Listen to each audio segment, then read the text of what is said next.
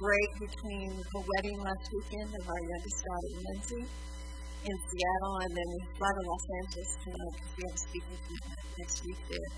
And we wanted to come see Jim's mother and uh, in Spicer and then take advantage of being able to see you as well. So it's great to be here. Uh, when I was growing up in church, which was a really good experience, I, I enjoyed church, but not every service was what you would say hit out of the ballpark. So as a teenager, when I was bored or didn't understand, wasn't tracking with what was happening, I would let my mind wander and I would think about the songs that were sung in the service that day. Or I'd be flipping through the hymnal, looking at the songs, and I would try to think, what is the biblical reference for this song? And it was surprising how many songs that we sang in the church I grew up with that had no biblical reference, but they sure did sound good. And then when I was older, we were attending the church for a while, and they would sing a song, and it had a, a part of the song that would say this: "Whose report will you believe? We will repeat. We will believe the report of the Lord." And that song would, you know, after you're in church Sunday, it would play throughout my mind the next week. And so I thought, I wonder what scripture that comes from. And I Googled it, which, you know, everything on Google is true. I Googled, what's the scripture reference for whose report will you believe? And there is no scripture for it. But it sounds scriptural, doesn't it? And I, I'm assuming it's taken from the story of Joshua and Caleb when they came back, you know, and they gave a report that was different from the other spies. But when I woke up this morning, I was thinking about our time being with you here today, and I thought if I could leave you, and I started to say a Christmas wish, but in God we don't wish. We hope and we bless and we give, and we don't wish. But if I could give you something today, it would be this. So this is what I want to leave with you. I, in thinking about the character of God and what we hear that goes through our ears, whether it's through reports from friends or through reports on the media, whose report will we believe? And I, I wrote a definition myself. I think it sounds pretty good, and you might think that it sounds true as well. I thought reality is what God says about a person, place, or situation. And I always try to say to myself, Judy, what is God's reality over this person, over this place, over this situation? Because that's reality. And he doesn't deny issues and sweep them under the carpet, nor is he hyper positive without thinking of the realistic issues that are at place within that person's life, or a place, or a nation, or situation. But if I could bless you with something today, may it be that your plumb line is what does God have to say about a person, a place, or a situation? May that be your perspective. And uh, we live in the worst of times right now, but we also live in the best of times. And uh, as you walk through Christmas season and the family dynamics and perhaps challenges you're facing, but also the great intimacy that this season brings, may that be your perspective. What does God have to say about this person, this place, or this situation? May it be your reality. Colossians 2.17 says, However, reality is found in Christ, and may your reality be grounded in His character and what He has to say. We thank you so much for your great generosity to us. Um, I said this before when we were here a couple years ago. You've watched us grow up, and we've watched some of you grow up as well. And it's just such a privilege to have the relationship that we have with you. We feel so honored to be attached to you as a church. Bless you. Hmm. All right. Good morning, everyone. As we were driving through the fog this morning, uh, we found ourselves we were praying, and I said, Lord, get rid of the fog that sometimes keeps us from having true perspective. Uh, that word this morning was along that line. And what a blessing to be in my video. I think small towns rock. I grew up in one, population 500.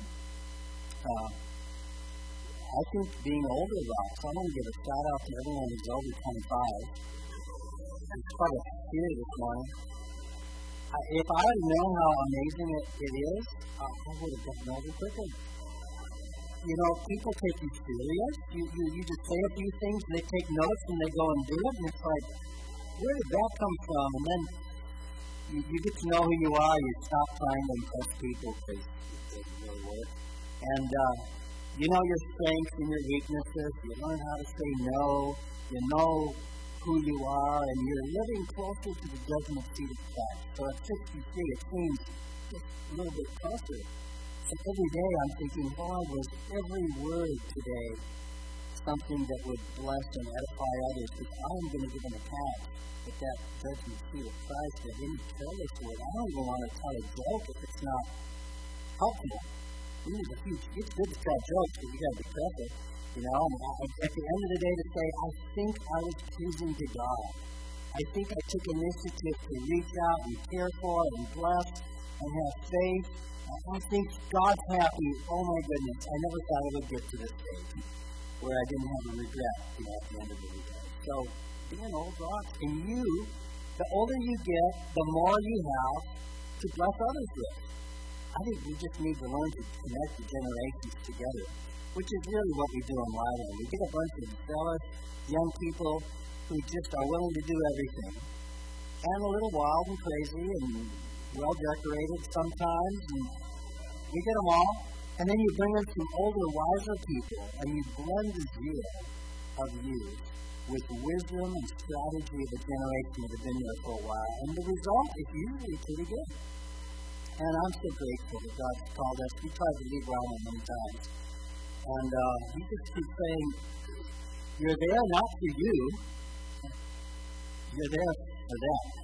And if you will pour into what he's raising up, and he's raising up amazing people. And a few crazies, you get them. You know, uh, happens in every church and family, I'm sorry to say, but, you know, well, of. But uh, we're so grateful. We're, we're seeing an increase in Kona, where we live, Kona, Hawaii. Someone has to live there, although it seems like we're living out of suitcases more these days than home. But we're seeing fresh zeal for God, fresh hunger from all generations, from around the world, um,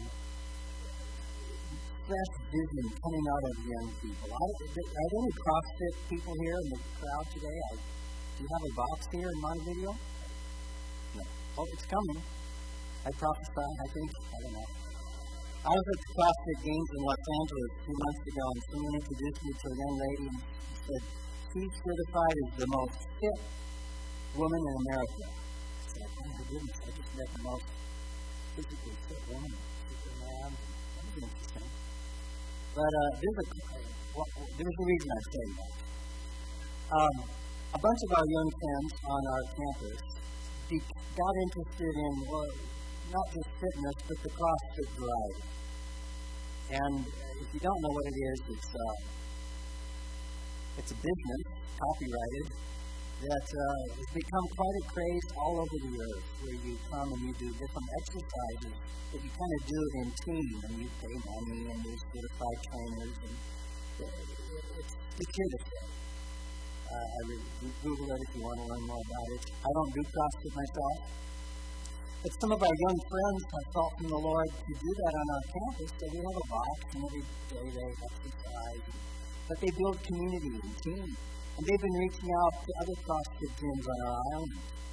But uh, recently we've had, you know, we're going into all the world all the time, and some of our friends in places like Bhutan and Oman and Saudi Arabia have come back and said, you know, they're saying they will hire us and give us a visa to work there as missionaries if we have a certificate to train in CrossFit. So we're running one of our discipleship training schools that starts in January. There's a few things combined, and there's a fitness chat where people, if they want, can get a genuine certificate from the leadership of the CrossFit Corporation to be trainers, and then they can be sent and paid to create community and train people in parts of the world where it's difficult to get to. Isn't that amazing? And that vision did not come from an old founder of YWAM. We, we love Loren and Darlene Cunningham. He's 80 now, and he's full of vision for all kinds of things. We're so blessed to be able to work with them. But that came from a young leader. And we prayed, and then we brought in some lawyers. We have two YWAM lawyers on staff need lawyers. God they asked the hard questions, and we're glad they, they did that. And we figured out how to do it. And there are new ways to bring the gospel to new groups of people. And God has not run out of creativity. He's not gotten tired. And He is zealous to visit with His presence people in every place, in every part of the earth. From the small islands where we have teams taking sailing boats to remote islands of Micronesia and Palau and places like that, and cities, and it's, I'm just thrilled that God is on the march. He is raising up the temperature, and you might there might be a foggy day or two, but the fog kicks out and you see clearly. And uh, we, we're just grateful. Uh, I'm grateful for the people in this church, and I'm grateful for the leadership. I was asking yesterday, uh, Bruce, about how he and Athena are, and how they've been showing up here and through different seasons in the church life. You know, you, life is like that. You have exciting times and you have losing seasons, like in a sports team or something. And I think one of the most important things is just to faith, plus endurance, that pleases God. And sometimes it's exciting and we love those times. Other times it's just under the up. A good friend is someone who just keeps showing no matter what. And I really honor Bruce and and those others in the leadership team for showing up and believing God that He's going to come and visit and do something again and again in the lives of so many families. So, what a blessing it is. Uh, Judy said we just come in, and uh, a week ago yesterday, our youngest daughter, who's 31, we thought she would never find love again. She, she almost got engaged once and called it off. And, you know, she thought it was the end of the world. She, she was 31, but she found a young man she'd met when they were both 17 at a youth camp in England. He's British. His name is James Adams. So she has married into the Adams family. Believe it or not. Now, we've learned that without children, the rules are different. You kind of, you're available, but you don't want to, you know, um, come meddle too much. So we didn't.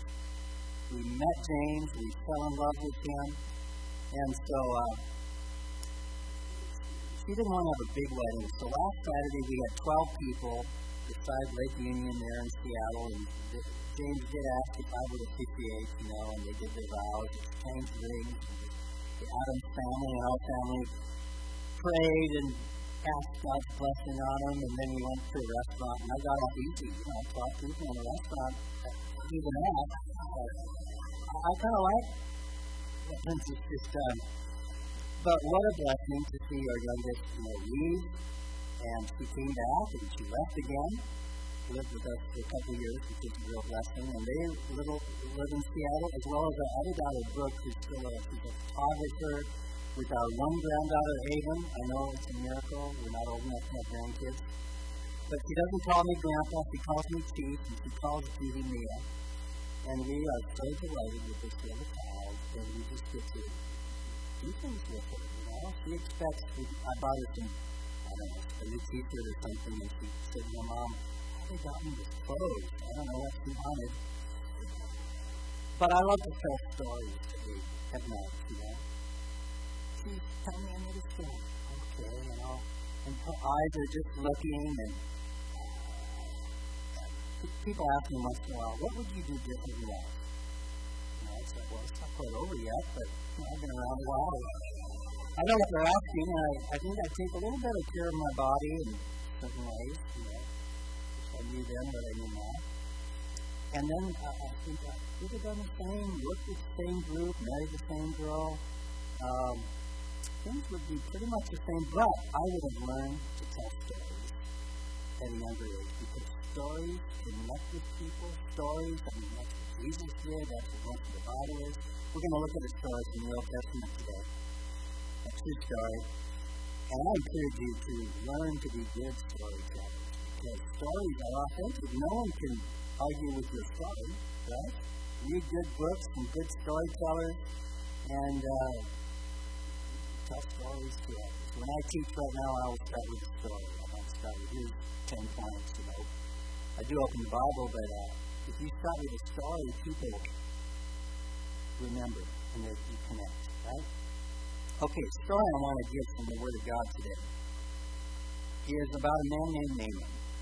You know this guy, he was a Syrian. Yes, from a not not a Jew from that part of the world though.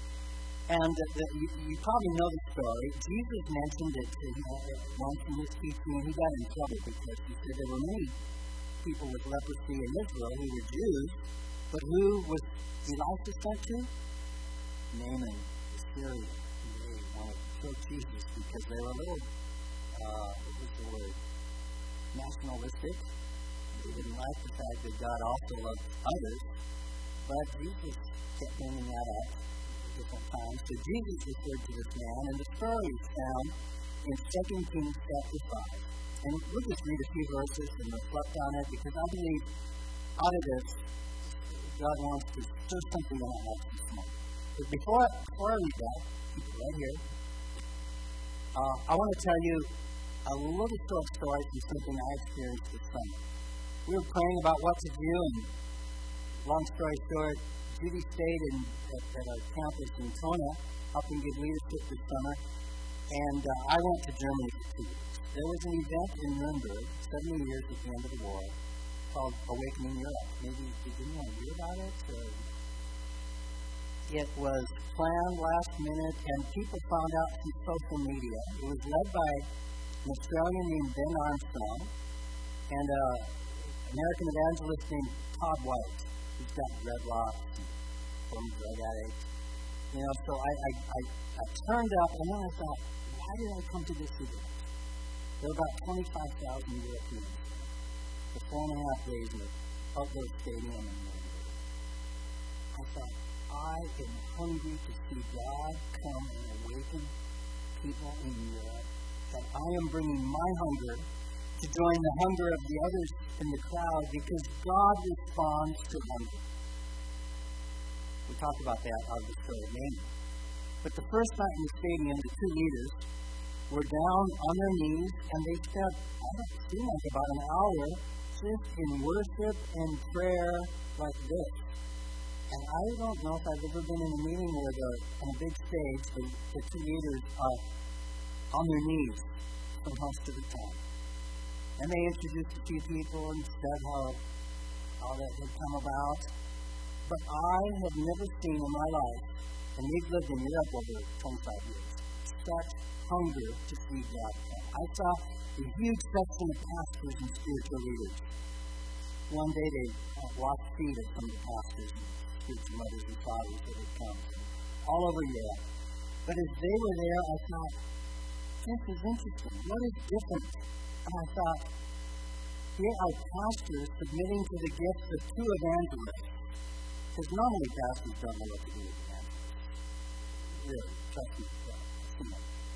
And yet, there was such a hunger to see God not only protect the church as it was, but to see the church grow and break out and expand and see something happen in Europe. That these pastors, that the hunger in their hearts trumped the natural pride that they came and submitted to the gift of an evangelist, and especially an American That, that takes you.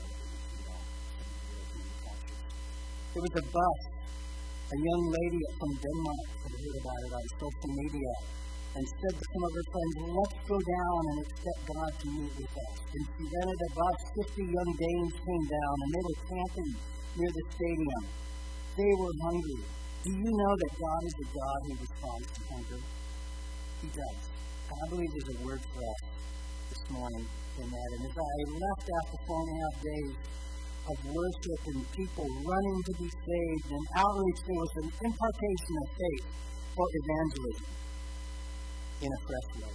Something happened in the Spirit. And I was so grateful to be just a part of it there this summer. Now, Naaman this is 2 Kings chapter 5, was a commander of the army of the king of Aram. He was a great man in the sight of his master, highly regarded. He was a valiant soldier, but he had leprosy. In these Old Testament times, two most important people in any nation were the king and his commander of the army. I mean, that was, those were the most important ones, literally, at the time. Now, a young girl from Israel had been taken captive. She was like a forced refugee or trafficked, whatever, but as a servant in his house. She was working for his wife, and she saw this man had leprosy, and she just said one day to her, her master, the wife, if only Naaman would come to my hometown, Samaria, we have a named Elisha.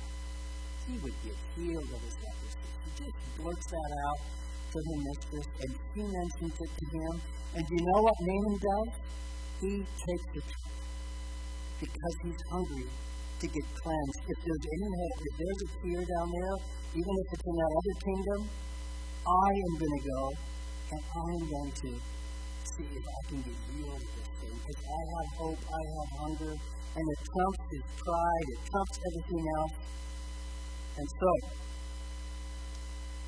the king says, You can go, and I'll send you some people to go with you. And he takes a, a letter, and he goes, and he goes to the king there in Israel. And the king says, Who am I that I can heal someone? Tell this man to go home. He's a little irritated. But Elisha, the man of God, heard that the king of Israel, verse 8, had torn his robes. He sent him this message and said, Why did you tear, tear, tear your robes? Have this man, Naaman, come to me, and he will know there is a prophet in Israel. So, the word comes, and finally Naaman and his horses and chariots and his whole crew come and they stop at the door to Elisha's house. He's hoping that God can meet him in his need. And Elisha sent a messenger to him. Go wash seven times in the Jordan, and your flesh will be restored, and you will be cleansed. Naaman didn't like that answer. Have you ever been disappointed with God or some of these people? If you haven't, trust me, it's coming. We have expectations. What did Naaman say? He went away angry, he said, forget this thing. I came to the man's house. He didn't even come out and greet me. I'm an important guy. He just sends some messenger with a little sticky note saying, go wash seven times. I thought, and this is what he said, I thought he would surely at least come out of his house and he would stand and call in the name of God, and lay his hand over the spot, and cure me of my leprosy. God did not show up the way Naaman expected. His expectations were not fulfilled, and he turned around in a huff and he said, I am going home. Forget this thing. He's offended because God did not meet him in the way he thought God should. You ever been there? I think maturity is how quickly you bounce back when your expectations are not fulfilled and you regain perspective. How long does it take you? Man, it used to take me a long time. Some people never get over it. Their disappointment, their unfulfilled expectations. But a mature person will bounce back and say, I don't understand, but I am not turning back. He said the rivers in Damascus, where I come from, are better, and I could wash in them. And why did he send a messenger? He just offended me. So he turned and went off in a rage.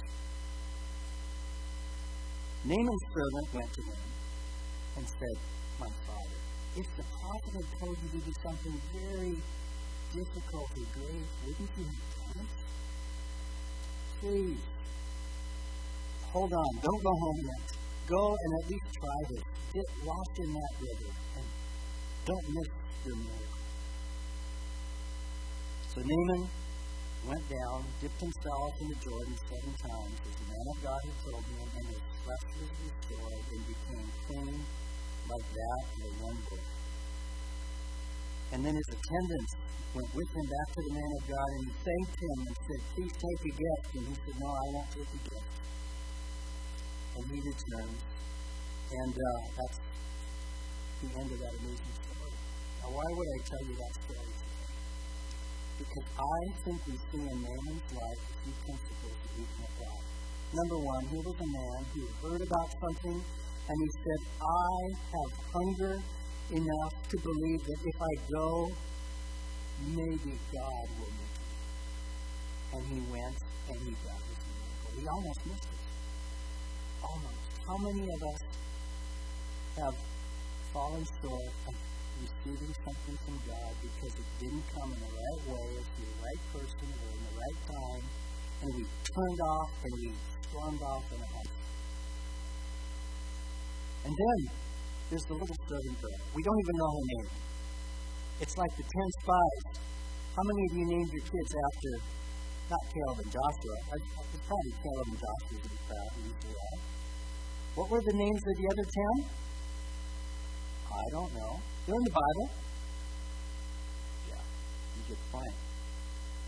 But uh, here, the servant girl that we don't even know, she raised her voice and she said, he's a man. You could connect on social media. That's what people connect. Someone mentioned following us on Facebook. And I like to tweet most days.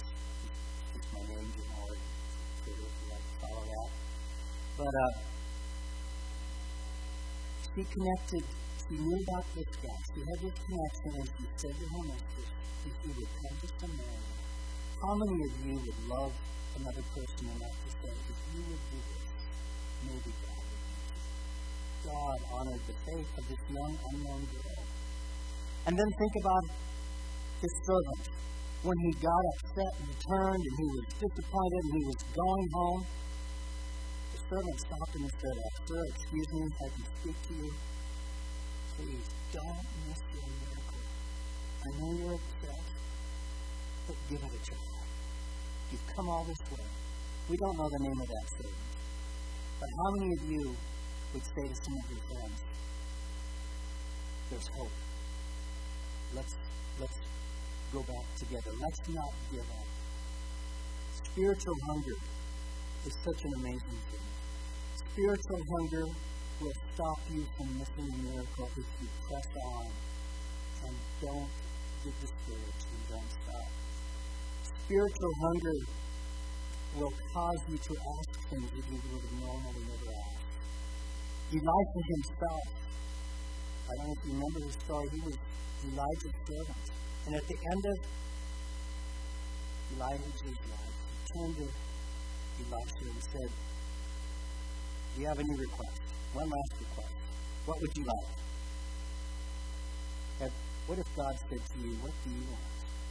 That's what Elijah just said to Elisha. And he thought a minute and he said, I want twice the power that you have. Oh, he said, You want the hard thing. But if you stick with me, you will be. You know what? There are people in here that you want to ask God for things. There are things God wants to release. Jesus said to his disciples, You've, you've never asked until now, in the future you ask the Father, and He will give you whatever you ask, and I will be glorified. I believe there are people here that God wants you to ask things that you've not asked. Because spiritual hunger will say, I want something. I will ask for something. It will cause you to pray things and cause prayers to be answered that you will not get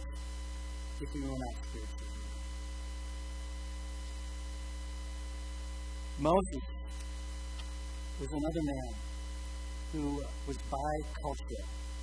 You know, he was Jewish, but he was raised in the princess, in the, in the, in the royal house of Pharaoh. And I think he could have gone either way. And we read in Hebrews chapter 11 about Moses that when he'd grown up, he decided he was not going to be known as Pharaoh's daughter, which he could have been. And if that was you and me, I think I would have. Who wouldn't want to be growing up in a palace and have all the riches and all that would come with that? But he chose, Hebrews 11, verse 25, he chose to be mistreated along with the people of God rather than to enjoy the pleasures of sin for a short time. He regarded disgrace for the sake of Christ as of greater value than the treasures of Egypt because he was looking for the reward. When he saw that burning bush later, many, many years later out in the desert, he turned aside and he made a choice. He said, I want this God. He had a hunger to be involved with God's purposes, even though at the time it did not look good. He turned his back on what he could have had, and he said, My hunger for God is saying, I want, I will lead your people, I will identify with this nation of slaves because of hunger. Hunger trumps pride spiritual hunger will take you places. It will bring the call of God onto your life. And God sees whether you're 10 years old or 15 years old, whether you're in a family that knows Jesus or not. God will respond and He will divinely lead you and bring you places that you never thought you would go if there is a hunger in your life. I believe God wants to underline that this morning. Once in a while, I think, how did I end up at such and such a place? Such a thing, and I thought, God saw growing up in Spicer, in a small town, just praying and believing and responding and saying, God, would you, find a place for me? Would you give me training? Would you do something for me? I look back and I think, wow, God saw that and He responded. And He heard those prayers. And over the years, He has allowed us to be involved with, that, some of the answers to some of those prayers. And we're still, I'm asking for more. We're heading off in a few weeks back to Europe to teach for a week in the place where we met each other 40 years ago. And then uh, off to Tajikistan for a week, and then India for a week, and then some other things. And I'm thinking, why would you enjoy living out of a suitcase for four to five weeks at a time? It's like there is something God is raising up, and I think He wants us to be a part of it. It is a total joy. And I'm when I meet with young leaders, I, I, I tell them, cultivate spiritual hunger. You can call it passion, you can call it fire, you can call it whatever you want. But if you are hungry, it's like when you build trees in the desert. It starts to change the climate. It draws in clouds and it begins to rain.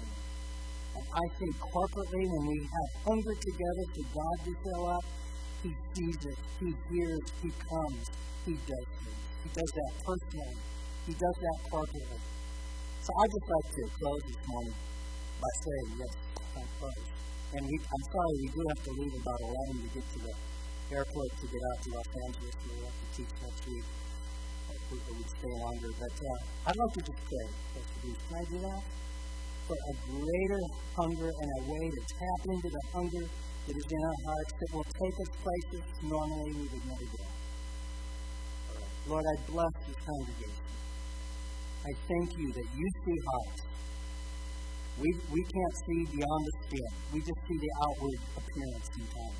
But you are a God who sees. And you place seeds.